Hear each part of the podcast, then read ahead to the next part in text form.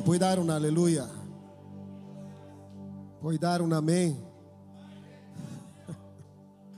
Alleluia, è una felicità poter stare insieme a voi. Sembra che da quando il pastore è andato via ha dato la libertà a tutti di, di partire. Via il pastore, via tutti. no, scherzo. Eh, ho sentito il pastore, stanno bene, sono arrivati, è tutto a posto. L'unica cosa che non va è la connessione internet, ma avremo la possibilità di sentire il pastore venerdì, che faremo il nostro gruppo di connessione online e lui sarà presente. Quindi in questo periodo in cui, in cui il pastore non, non, ci sarà, i pastori non ci saranno, sarete obbligati ad, ad ascoltarmi. Amen? Siete d'accordo? Alleluia. La parola ha potere, di così, la parola ha la parola ha? Ogni tanto eh, penso che sia il periodo, la fase dell'età, quando si è ancora piccolini che non, non si capisce bene cosa si sta dicendo. In quell'età dai 4, 5, 6 anni. Ogni tanto sento da Chiara questa frase con sua sorella, con le sue amiche, non sono più tua amica, non sono più tua amica ma la parola ha potere. Allora io gli spiego, Chiara, non puoi dire così. Vuoi provare mezz'ora a vedere cosa significa quello che hai detto? Vuol dire che la tata va via, tu non puoi più parlarle perché non sei più sua amica.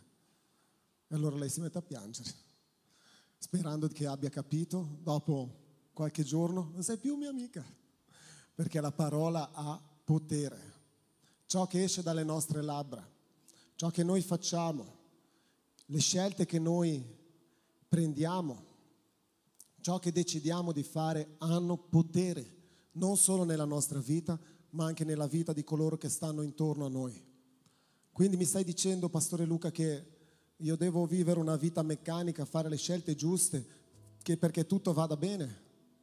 Sì, ma non è una cosa meccanica. Vuol dire che io dovrò fare sempre la scelta giusta, sempre cose giuste, non potrò mai lasciarmi andare.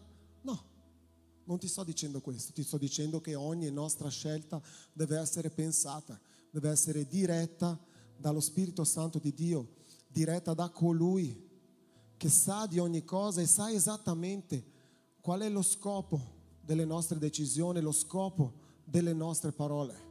Quante volte abbiamo sentito magari dagli altri o è uscito dalla nostra bocca, non ti voglio più vedere in un momento in cui eravamo arrabbiati. Se questa parola avesse realmente questo potere, molti di noi non vedremo molte persone da un po' di tempo.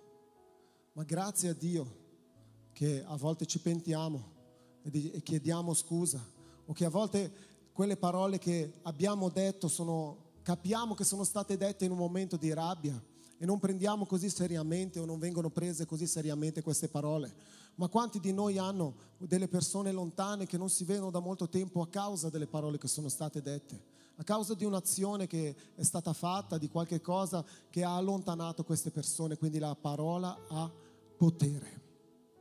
E oggi in queste domeniche, Johnny, dov'è il... Ah, eccolo qua, non c'è neanche bisogno di dire, ma basta dire Johnny e le cose appaiono all'improvviso. Brava Chiara. In queste tre domeniche, da oggi a partire le prossime due domeniche, parleremo di qualche cosa, di una parola che ha molto potere se utilizzata nel modo giusto, ha una parola che ha molto potere se realizzata nel modo giusto. Questa parola che è adorazione, di così, adorazione. Siamo abituati a sentire questa parola innumerevoli volte durante il culto, innumerevoli volte durante i discorsi. Adoriamo Dio, adorate l'adorazione. Abbiamo sentito di ogni cosa parlando dell'adorazione. E io vorrei in queste tre domeniche poter aiutare voi e aiutare me a capire il senso profondo di questa parola per poter fare in modo che sia utilizzata nel modo giusto adorazione, ossia l'azione dell'adorare. Quindi non è qualcosa di fermo, non è qualcosa di immobile, non è qualcosa di silenzioso, non è qualcosa di morto. Adorazione è l'azione di adorare. E questa parola nell'originale biblico non ha nient'altro che il significato di prostrarsi. Prostrarsi. Quindi quando noi adoriamo ci dovremmo prostrare davanti a Dio. Avremo come base per queste tre domeniche solamente due testi. Uno che si trova in Giovanni, capitolo 14, dal versetto 19 al 23. Dov'è Giovanni? Non lo vedo qua. La donna gli disse, Signore, vedo che tu sei un profeta. I nostri padri hanno adorato su questo monte, ma voi dite che è a Gerusalemme il luogo dove bisogna adorare. Gesù le disse, donna, credimi, l'ora viene che né su questo monte né a Gerusalemme adorerete il Padre. Voi adorate quel che non conoscete, noi adoriamo quel che conosciamo, perché la salvezza viene dai giudei. Ma l'ora viene, anzi è già venuta, che i veri adoratori adoreranno il Padre in spirito e in verità, poiché il Padre cerca tali adoratori. Abbiamo sentito questi versetti un sacco di volte, ma ci siamo mai fermati a pensare realmente cosa significa quello che abbiamo letto? Gesù è insieme ai suoi discepoli, si ferma in questo pozzo che era un pozzo di quelli che aveva costruito Giacobbe. Manda i suoi discepoli a prendere da mangiare nella città e lui rimane seduto. L'ora è più o meno il mezzogiorno immagino con il sole che c'è, Gesù seduto di fianco al pozzo. Arriva una donna, una samaritana, che non poteva avere un, molto rapporto con i giudei. Gesù la lascia avvicinare e cominciano a parlare. E guardate com'è singolare. Gesù comincia a parlare di adorazione con una donna. E più avanti nel Vangelo noi vediamo che una donna viene citata da Gesù come il simbolo più grande di adorazione che tutti avrebbero ricordato. È quella donna che rompe il vaso in quella, in quella casa e unge i piedi di Gesù con i suoi capelli. Voi donne avete qualcosa di particolare, di singolare. La capacità di prostrarvi senza rancore, senza postura, cosa che noi uomini a volte abbiamo un po'. Noi uomini a volte siamo quelli un po' più duri, quelli che a volte servono un pochino più di, di diciamo, tra virgolette, dignità, che cercano di salvare la dignità, sono tutto ad un pezzo. Invece voi donne siete quelle che si lasciano andare facilmente alle lacrime, alle emozioni ed è proprio per questo che Gesù parla con una donna di adorazione. Perché sapeva esattamente che aveva terreno facile perché lei potesse capire realmente cosa significava adorare. E Gesù comincia a spiegare l'adorazione in un modo particolare. Dice così, dopo che gli aveva parlato, aveva parlato con questa donna, diceva chiamami tuo marito, lei dice io non ho marito, e Gesù le dice sì è vero, tu non hai marito, ne hai avuti quattro, ma quello che c'è non è tuo. Quindi Dio, Gesù gli aveva già rivelato tutto quello che doveva essere rivelato, lei, lei si era nel suo cuore già pentita e dice a un certo punto io vedo che tu sei un profeta. Quindi eh, ho considerazione di te, vedo che sei qualcuno che sa tutte le cose come funzionano sai profondamente la mia vita quando molti non lo sanno. E dice così, i nostri padri hanno adorato su questo monte, ma voi dite che a Gerusalemme è il luogo dove bisogna adorare. Gesù le disse, donna, credimi, l'ora viene che né su questa montagna né a Gerusalemme adorerete il Padre. Ossia, Gesù sta dicendo, non importa il luogo dove adorate, a partire da oggi, ossia a partire da quando sono arrivato io, da quando ho cominciato il mio percorso per riscattare l'uomo. Non importa se adorate nella chiesa fisica, non importa se adorate nella chiesa online, non importa se adorate in macchina, non importa se adorate a casa vostra, non c'è un luogo preciso dove poter adorare, è ovunque che voi potete adorare. Non è solamente quando veniamo in chiesa o solamente nel periodo delle lodi che diciamo adoriamo il Signore. Non è solo in quel momento che si può adorare il Signore, non è solo in quel luogo, non è solo qui seduto o in piedi, non è solo a casa. Ovunque è il luogo dove poter adorare il Signore. Così insegna Gesù. Non è più né su questa montagna né a Gerusalemme dove noi diciamo che dobbiamo adorare. Possiamo adorare ovunque. Dovete adorare ovunque, dobbiamo adorare ovunque. Il nostro luogo di, adorazione è dal momento in cui ci alziamo al momento in cui torniamo a letto, se passiamo al lavoro, se siamo a casa, se siamo a fare la spesa, se siamo a bere un caffè, se siamo con gli amici, quello è il luogo in cui adoriamo Dio. Posso sentire un amen? Quindi Gesù comincia così. Vuoi adorare? Non c'è più un luogo non devi essere costretta a fare dei chilometri, salire sulla montagna per adorare. Non c'è più questa contesa di dire che è qui a Sichem oppure a Gerusalemme che dovete adorare. Non c'è più. Puoi adorare ovunque vuoi. Ovunque tu sia, tu puoi adorare. E poi comincia. Non importa quindi dove, di così, dove? Non importa chi Di così, dove? Chi? Come? Queste sono le tre domande a cui risponde Gesù. E dice, dove adorare? Non c'è più un luogo, puoi adorare ovunque vuoi. Chi adorare?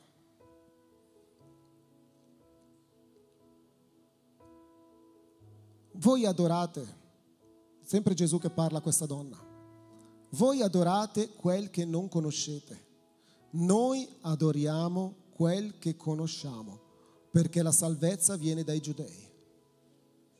Voi adorate quel che non conoscete, mentre noi adoriamo quel che conosciamo.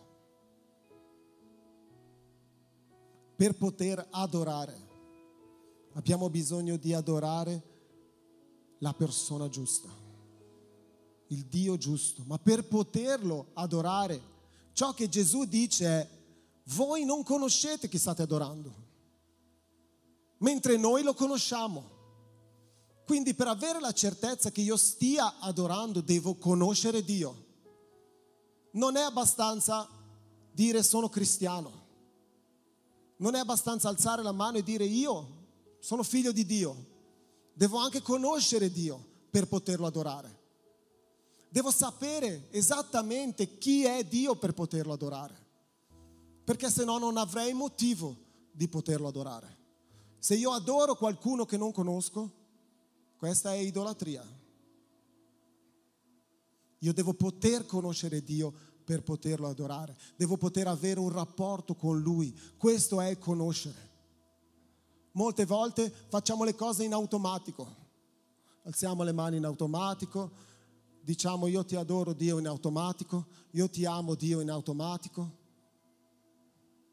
quando veramente non lo conosciamo, non stiamo parlando realmente con Dio, stiamo semplicemente facendo qualche cosa in automatico. Quindi Gesù dice, dove si adora? Chi si adora? Il vero Dio, colui che dà salvezza. E risponde a un'altra domanda. Come adorare Dio? Perché c'è un modo per poter adorare Dio. C'è un... non regole, c'è un, un modo. E dice così, ma l'ora viene, anzi è già venuta, che i veri adoratori adoreranno il Padre in spirito e verità, poiché il Padre cerca tali adoratori. Quindi, dove, ovunque, chi il vero Dio? Come? In spirito e in verità. C'è una modalità per poter adorare Dio nel modo giusto, veramente. Ed è in spirito e verità. Prima c'è in spirito, poi in verità. Non c'è solamente in spirito o solamente in verità. Per poter adorare Dio ci deve essere questa unione di queste due cose, in spirito e in verità. Ok? Di così, spirito, verità. Spirito, verità. In spirito parla di ciò che è interiore. Questa è solamente l'introduzione di ciò di cui parleremo oggi. In spirito parla di ciò che c'è dentro di noi. Adorare in spirito, ossia adorare prostrarsi, perché questo è il significato della parola adorare, è prostrarsi dentro di noi, è riconoscere chi Dio è perché io lo conosco, perché una delle regole importanti è chi, quindi conoscere Dio e prostrarsi a Dio, accettare ciò che Dio ha per noi, che a volte è molto difficile accettare la volontà di Dio. Non perché Dio ci chiede qualche cosa di difficile, perché ciò che Dio vuole si scontra con ciò che noi vogliamo. La maggior parte delle volte la volontà di Dio si scontra con il mio volere. A volte le mie scelte sono perché io voglio qualche cosa e non perché Dio vuole qualche cosa per me. Noi abbiamo sogni, abbiamo eh, voglie, abbiamo progetti, ma molte volte questi progetti non sono la volontà di Dio, semplicemente perché Lui in questa cosa vuole determinate, vuole qualche cosa per noi, ha qualche cosa per noi. Quindi io devo conoscere Dio per poterlo adorare nel modo giusto, in spirito. In spirito parla di sentimenti, di pensieri, di capire che cosa sto facendo, non essere più quella cosa meccanica, ma sapere esattamente perché sto adorando, perché mi sto prostrando. Io posso prostrarmi a Dio perché riconosco realmente chi è. Io posso prostrarmi a Dio perché mi ha salvato. Io posso prostrarmi a Dio perché ha salvato a un certo punto della mia vita tutto ciò che io pensavo di aver perso. Era una situazione difficile e Lui è entrato e ha cambiato ogni cosa. Questo è un segno di riconoscimento. Io posso prostrarmi in segno di riconoscimento. Io posso cominciare a conoscere Dio e prostrarmi a Lui, adorare a Lui, perché so esattamente che Lui ha dei sogni e dei progetti molto più grandi e molto più profondi di quelli che ho io in questa vita. E per questo può essere un motivo per poter adorare Lui. Perché lui sa di, esattamente di ogni cosa, di ciò che succederà nel futuro, lui sa esattamente chi sono, mentre io a volte non lo so, mentre io a volte mi scontro con le mie impossibilità, mentre a volte io mi scontro con il mio carattere, mentre a volte io mi scontro con il mio modo di fare, con le mie parole. Questo è adorare in spirito, prostrarsi totalmente. Ci deve essere così come dice Romani 12, 2. Siate rinnovati attraverso il rinnovamento della parola perché possiate vivere ciò che Dio ha per voi la buona perfetta volontà di Dio. Ci deve essere un rinnovamento interiore per poter adorare Dio. Non possiamo rimanere così come eravamo prima di aver incontrato Dio. C'è bisogno di questo cambiamento della mente e del cuore. E poi dice in spirito e in verità. In verità parla di ciò che c'è all'esterno Come posso capire che qualcuno dice la verità? Come in CSI capiscono qual è la verità? Perché hanno prove, evidenze. Da ciò che vedono riescono a capire cosa è successo. La stessa cosa parla qui in verità. Io posso essere cambiato qui dentro, totalmente o no? E ciò che ho io ho cambiato qui dentro viene mostrato, viene dimostrato dalle mie azioni, dalle mie parole. Adorare non è solamente stare in piedi nel momento delle lodi e dire Dio ti amo, tu hai il regno, tu hai il potere, tu hai la gloria.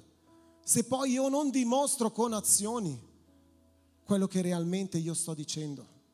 Se nel mio giornaliero, al mio lavoro, io non dimostro che suo è il regno, sua la gloria. Se realmente io dico, Signore, io mi prostro a te, io ti adoro, io mi rendo totalmente, la mia vita è tua, la mia mente è tua, il mio cuore è tuo. Se poi io quando sono in un momento di nervoso, io dico qualsiasi parola che mi esce dalla bocca. Questo non è dimostrare, questo non è in verità. Se vogliamo adorare Dio così come Gesù ha lasciato queste brevi regole, dobbiamo farlo in spirito e in verità. È un arduo lavoro, è un lavoro difficile, sì.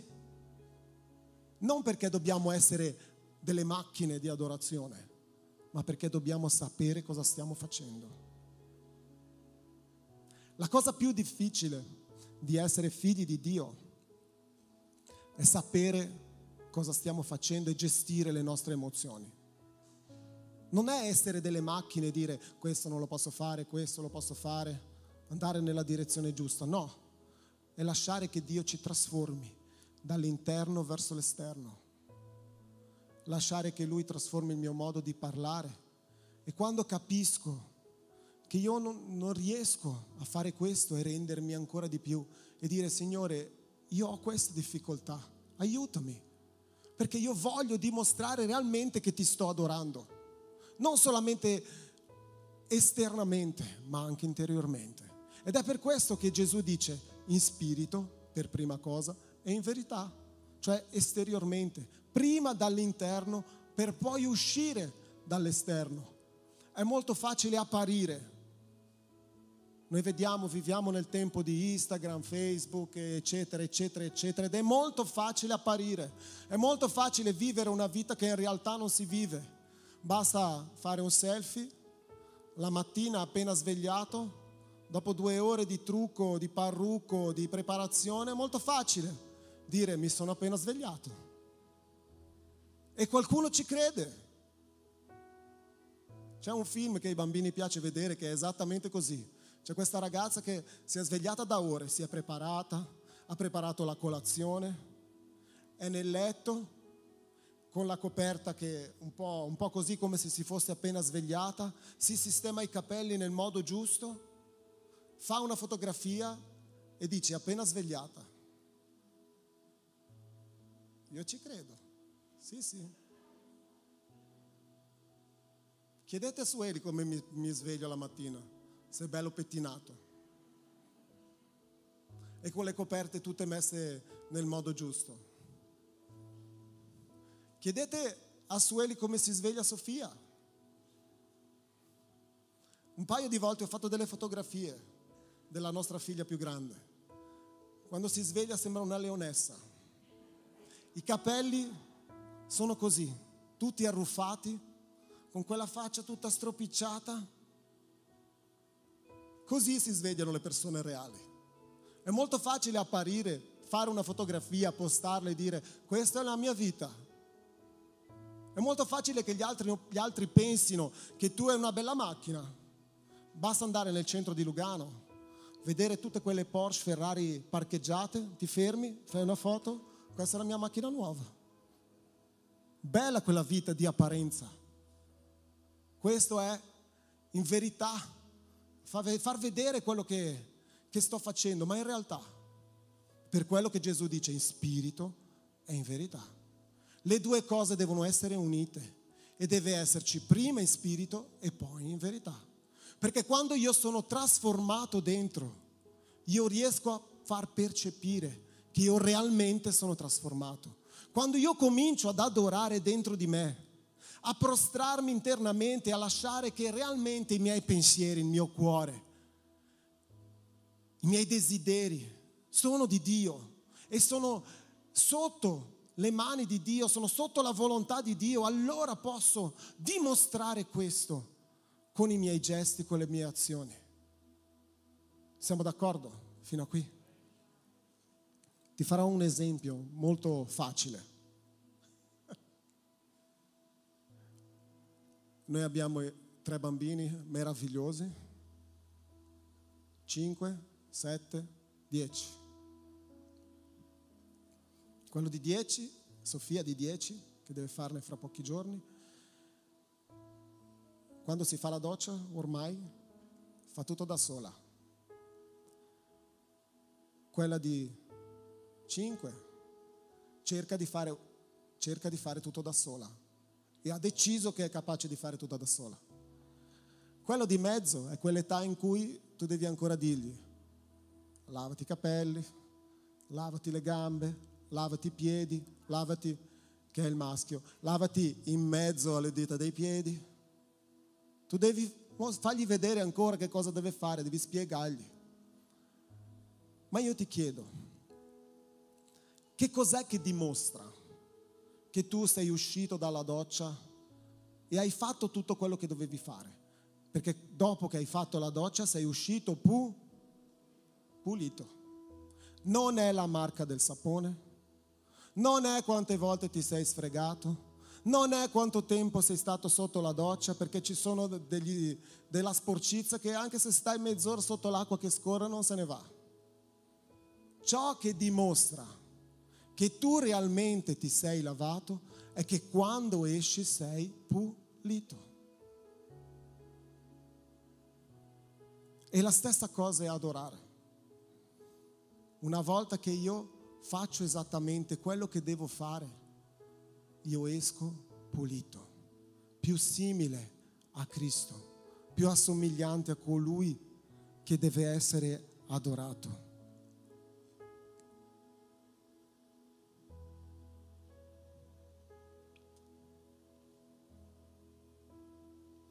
Tutto ciò che facciamo serve,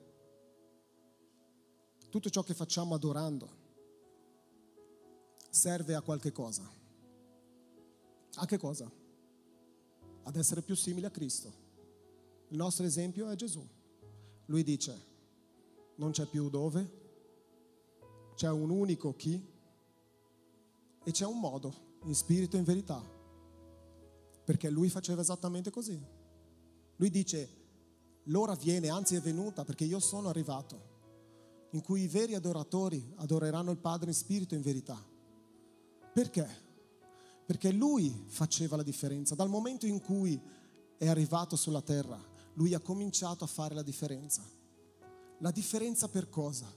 Per dimostrare il regno di Dio. Per, manifest- per, fare in modo che si manifesti il regno di Dio. Quindi quando io comincio ad adorare, nel modo giusto. Si vedono i risultati, io sono più simile a Cristo e le persone capiscono che c'è qualcosa di diverso in me, che può succedere qualcosa nella mia vita, qualcosa di impossibile, semplicemente perché io assomiglio di più a Cristo, perché io lo adoro nel modo giusto e la manifestazione di questa adorazione è il regno di Dio.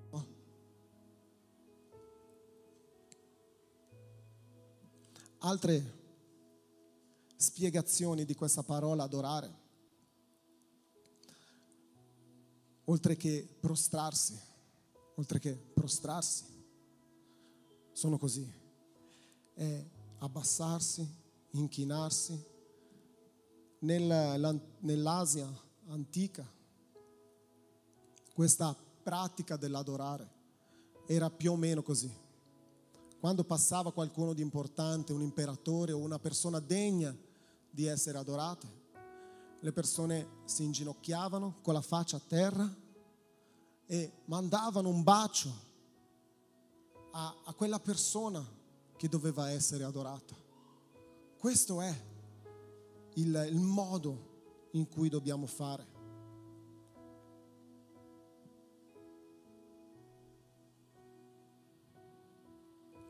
E non possiamo dire che stiamo adorando Dio se non succedono queste due cose, se non sono cambiato dentro e se non si manifesta questo cambiamento di fuori. Sono due aree importanti che dobbiamo fare attenzione. L'una è collegata all'altra. Non si può fare uno e non fare l'altro. Spirituale e fisico. Spirituale all'interno e fisico all'esterno.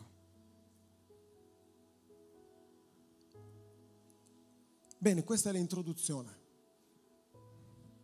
di ciò che significa adorare.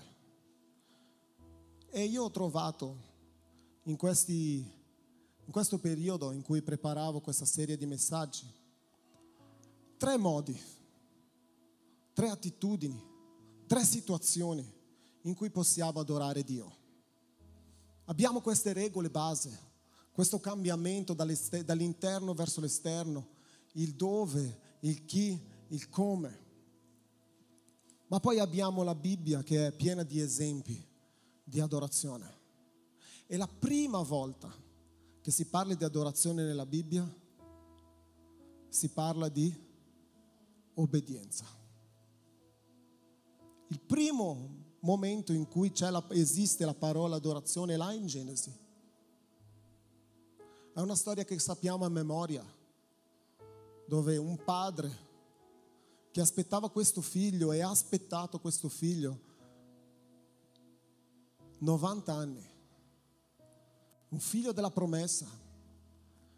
E quando questo figlio comincia a crescere, Dio dice così, vieni qua, offrimi il tuo figlio.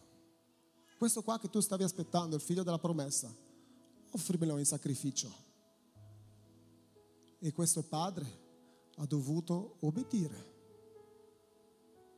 e ha obbedito.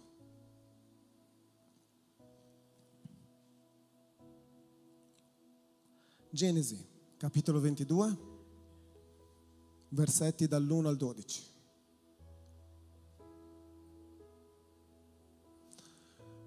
Dopo queste cose, ossia dopo che Dio ha promesso ad Abramo, ha ricordato ad Abramo che avrebbe avuto un figlio della promessa, dopo che Abramo si è messo d'accordo con Sara di fare un figlio con la serva, dopo che questo figlio è nato, dopo che Dio ha ricordato un'altra volta che Abramo avrebbe avuto il figlio reale della promessa che gli avrebbe dato lui, dopo che erano arrivati a 90 e 100 anni, Dopo queste cose Dio mise alla prova Abramo e gli disse, Abramo, egli rispose, eccomi. E Dio disse, prendi ora tuo figlio, il tuo unico, colui che ami, Isacco, e va nel paese di Moria e offrilo là in olocausto sopra uno dei monti che ti dirò. Abramo si alzò la mattina di buon'ora. Abramo è incredibile. Questa adorazione di Abramo, questa obbedienza che aveva Abramo nei confronti di Dio era incredibile. Abramo, eccomi. Istantaneamente, subito. A volte noi siamo così. Dio, sto, sto lavorando adesso. Quando ho finito di lavorare, ci vediamo e poi finiamo di lavorare, c'è un'altra cosa in ballo e poi finiamo di fare quella cosa e ne entra un'altra. E arriviamo a sera, diciamo, ah Dio, eccomi qua. Come se lui aspettasse solamente che noi arrivassimo. Abramo, eccomi. Abramo si alzò la mattina di buon'ora, ossia Dio gli aveva parlato la sera. Di buon'ora la mattina Abramo si alza sellò il suo asino, prese con sé due suoi servi e suo figlio Isacco. Spaccò della legna per l'olocausto, poi partì verso il luogo che Dio gli aveva indicato. Il terzo giorno Abramo alzò gli occhi e vide da lontano il luogo. Allora Abramo disse ai suoi servi, rimanete qui con l'asino. Io e il ragazzo andremo fin là, adoreremo e poi torneremo da voi. Abramo prese la legna per l'olocausto e la mise addosso a Isacco suo figlio, prese in mano il fuoco e il coltello, poi proseguirono tutti e due insieme. Isacco parlò ad Abramo suo padre e disse, Padre mio, Abramo rispose, eccomi qui figlio mio. E Isacco, ecco il fuoco e la legna. Ma dov'è l'agnello per l'olocausto? Abramo rispose, figlio mio, Dio stesso si provvederà l'agnello per l'olocausto. E proseguirono tutti e due insieme. Giunsero al luogo che Dio gli aveva detto. Abramo costruì l'altare e vi accomodò la legna. Legò Isacco, suo figlio, e lo mise sull'altare sopra la legna. Parlando di obbedienza. Chi ha figli lo sa esattamente. Che a volte è la prima volta che parliamo che loro obbediscono, a volte è la milionesima volta.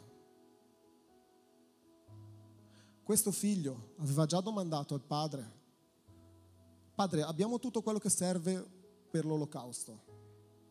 Ci manca solo una cosa. Non è che ci siamo dimenticati del sacrificio. E Abramo dice, non ti preoccupare, Dio provvederà. E poi arrivano su in cima.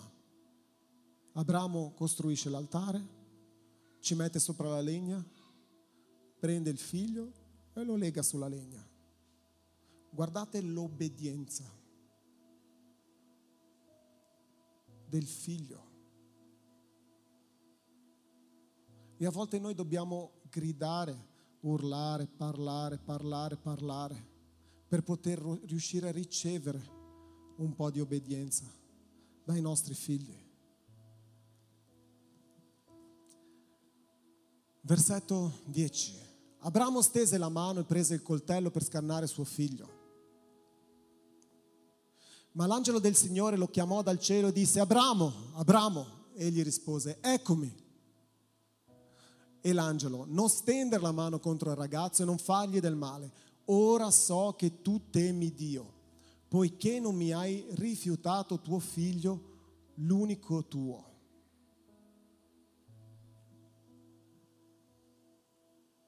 Obbedienza è una forma di adorazione. obbedire. Molte delle volte, quasi il 90% delle volte, è mettere davanti le esigenze di Dio alle nostre.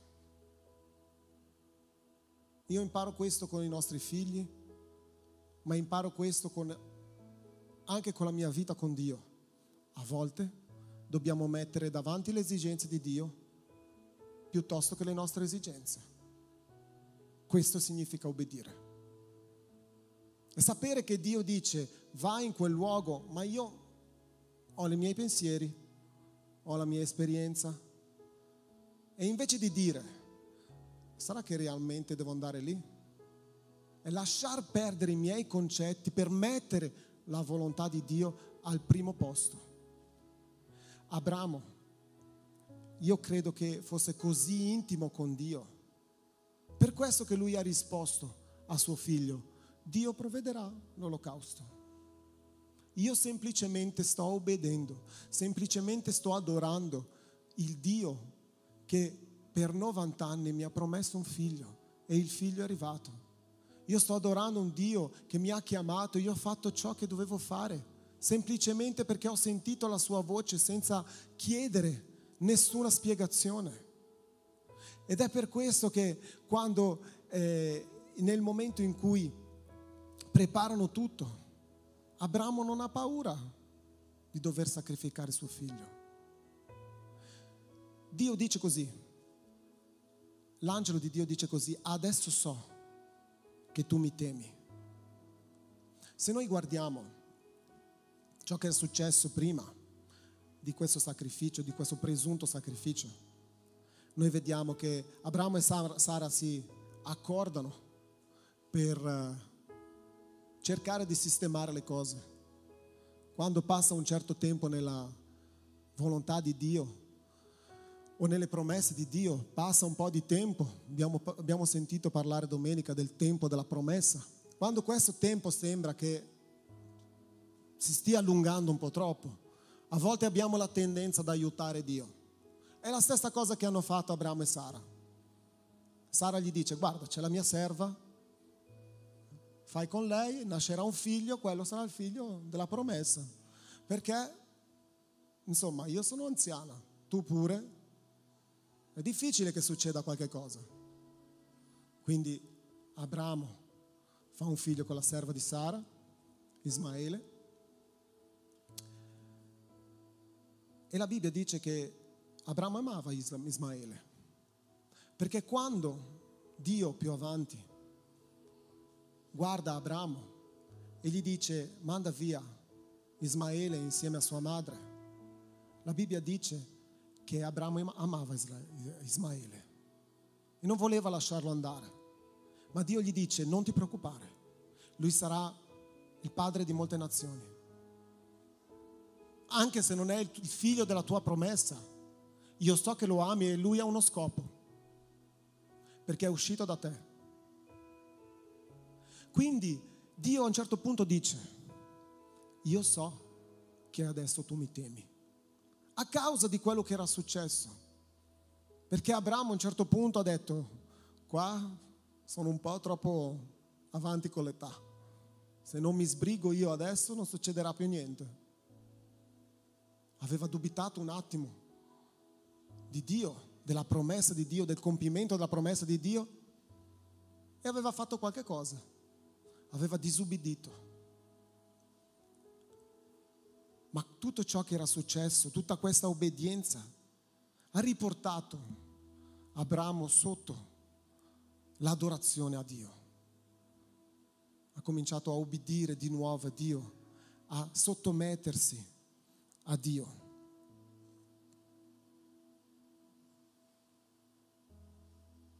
Quindi obbedire è una forma di adorazione, è mettere il nostro futuro, il futuro che ha per Dio davanti alla nostra volontà, mettere la volontà di Dio davanti alla nostra volontà. E noi vediamo sempre Gesù, noi dobbiamo prendere Gesù come esempio. La Bibbia dice che Gesù ha obbedito e ha obbedito fino alla morte. Se ciò che sentiamo o ciò che leggiamo non è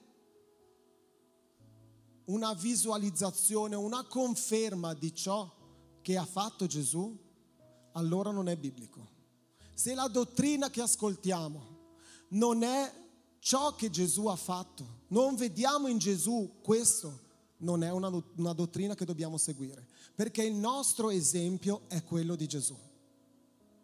In tutto, quando leggiamo la Bibbia, leggiamo l'Antico Testamento, il Nuovo Testamento, ciò che leggiamo lo possiamo vedere nelle caratteristiche di Gesù. E la Bibbia dice che Gesù ha obbedito fino alla morte, alla morte in croce. Questa è stata l'adorazione che Gesù aveva nei confronti del Padre, l'ubbidienza che Gesù aveva nei confronti delle promesse di Dio. Ecco che noi dobbiamo fare, essere simili a Gesù, adorare così come Gesù ci spiega e fa, adorare come Gesù adorava. Ciò che facciamo oggi non può essere solamente qualche cosa che risolva, che risolva un problema di oggi. Noi non possiamo solamente agire perché qualche cosa sia risolto adesso. Noi dobbiamo adorare perché qualche cosa sia cambiato nel futuro. Dobbiamo smettere di vivere le giornate solo per risolvere ciò che dobbiamo risolvere oggi. Oggi faccio un po' di questo, oggi prego un po' perché così almeno la mia giornata andrà bene. No, io prego perché il mio futuro vada bene. Io adoro oggi perché il mio futuro sia quello che Dio ha determinato. Io faccio, mi prostro oggi perché un mio domani sia migliore.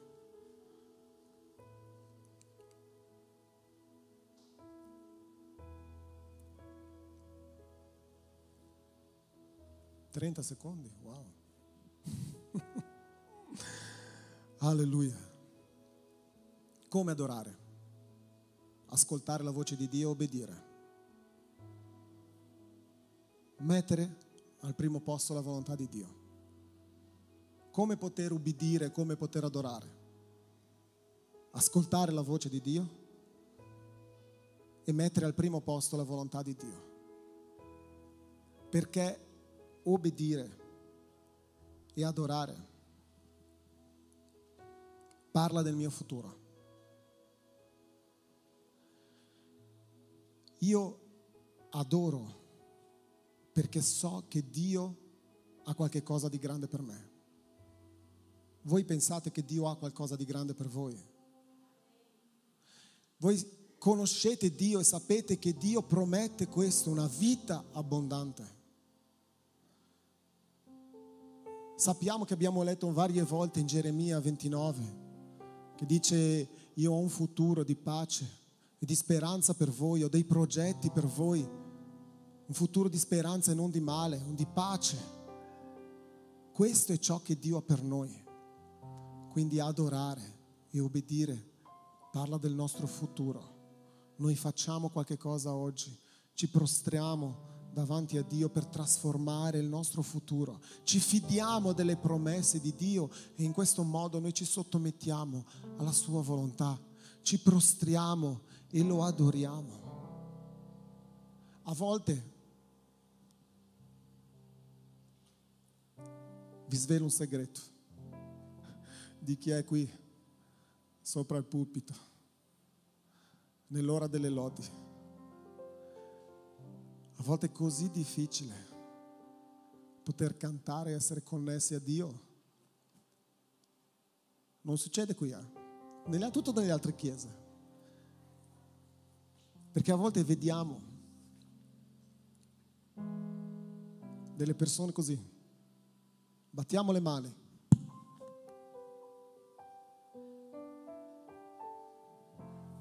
Nell'ora delle lodi.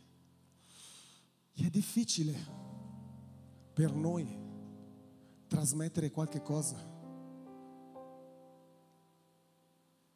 E per quello, anche per questo motivo, che abbiamo bisogno di capire il vero significato di adorare. Se è qualche cosa che da dentro viene fuori, deve essere qualche cosa di intenso. Deve essere qualche cosa, perché io credo che tutti quando amano, amano intensamente. Anche il più impostato. Se c'è qualche cosa che piace, che desidera, lo fa intensamente. Oppure quando ha giocato la Svizzera e ha vinto contro, contro la Spagna, la Francia. Quando ha vinto contro la Francia, io dubito che anche lo svizzero più impostato abbia detto, avrà urlato dentro casa. Questo è adorare. E lasciare che ciò che ho dentro, prostrarmi completamente, lasciare ciò che ho dentro esca fuori e si veda. Chi se ne frega degli altri? Scusate, eh? ma chi si importa degli altri? Io sto adorando Dio quello che mi ha salvato, mi ha dato una famiglia, mi ha dato una casa, mi ha curato, mi ama. Io sto adorando questo Dio. Chi si importa di chi ho a fianco? Quando io ho deciso che amo qualcuno, lo faccio intensamente. O nel momento del matrimonio, sì, lo voglio. Mi viene da piangere, dico sì, cerco di trattenere le lacrime per non far vedere che, che, piango in quel momento, per fare in modo che non esca quel sì, lo voglio. È questo che è adorare. È qualcosa che esce dal nostro cuore, dal nostro interno, quando noi ci prostriamo totalmente e diciamo, Signore, realmente ho bisogno di te, per questo io mi prostro è tutto tuo, è tutto nelle tue mani. Questo è nel momento delle lodi, questo è quando lavoro, questo è quando cammino, questo è quando parlo, questo è quando sono con mia moglie, con mio marito, questo sono quando sono con i miei figli, adorare. Non c'è un luogo, non c'è un tempo, in ogni momento. Questa è la nostra adorazione a Dio. E ti spiego una cosa più importante. Ogni volta che obbediamo e adoriamo a Dio, noi riceviamo ciò che stiamo seminando. Perché ogni volta che io mi sottometto alla volontà di Dio, lascio che la sua volontà sia prima della mia, mi rendo totalmente, io ricevo le sue promesse. Quando io decido che sono i miei sogni e non quelli di Dio, io ricevo solo quello che raccoglierò dai miei sogni e non da quelli di Dio. Ma quando io adoro e mi prostro e dico, Signore, ok, è la tua volontà, io ricevo ciò che Lui vuole darmi. Mi metto, mi dispongo a ricevere le sue promesse. Per questo che è importante quando adoriamo, in qualsiasi caso, in qualsiasi area, nel momento delle lodi, nel momento in cui preghiamo, nel momento in cui lavoriamo, perché una delle traduzioni di adorare è lavorare, quindi fare qualche cosa. Quando noi facciamo qualche cosa deve essere qualche cosa di fatto intensamente, sottomesso alla volontà di Dio, per poter ricevere le promesse di Dio. Mettiamoci in piedi. Alleluia. Oggi abbiamo parlato di, in generale di adorazione e adorare come obbedienza.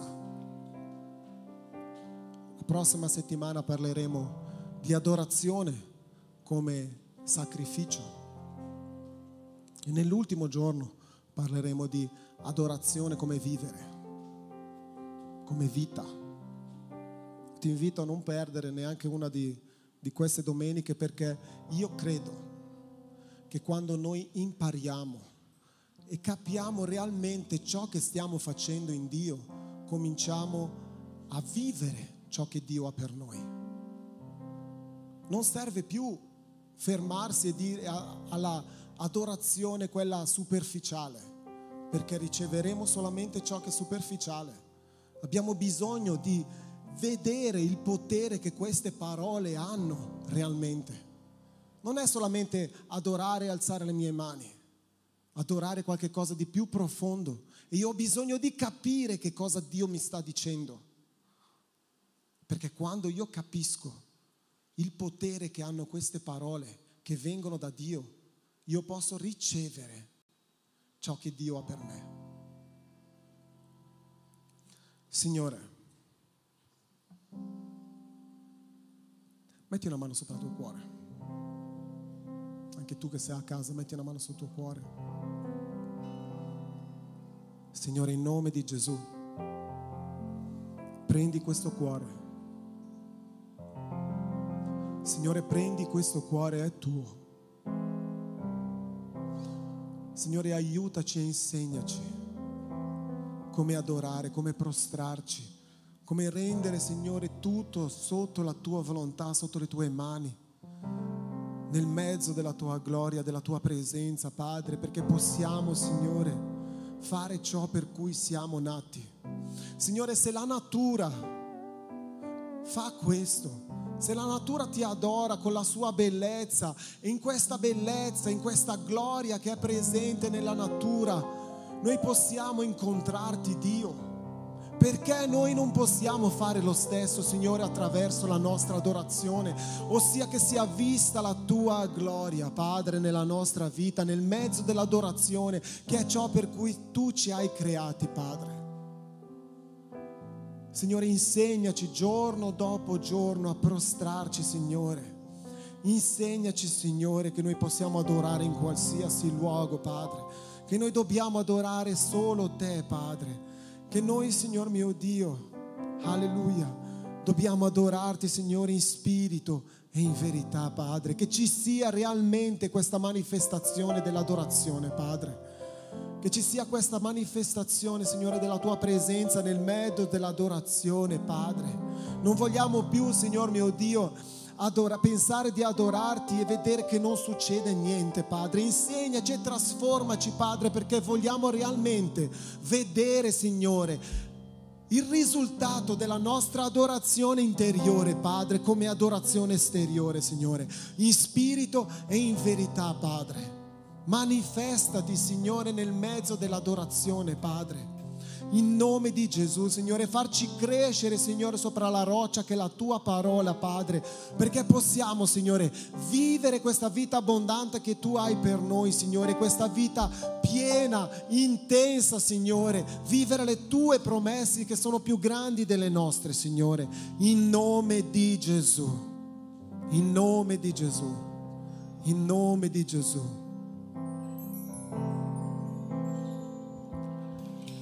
Per adorarti io vivo, per adorarti io vivo Dio.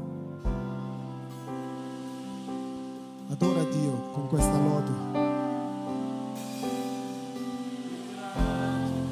Io vivo per adorarti,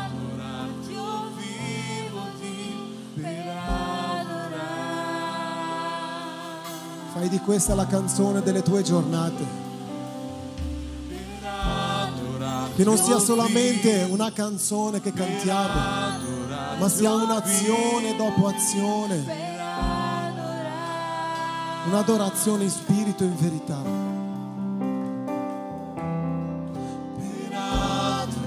Io vivo, per adorarti io vivo Dio per adorarti. Canta la tua volontà.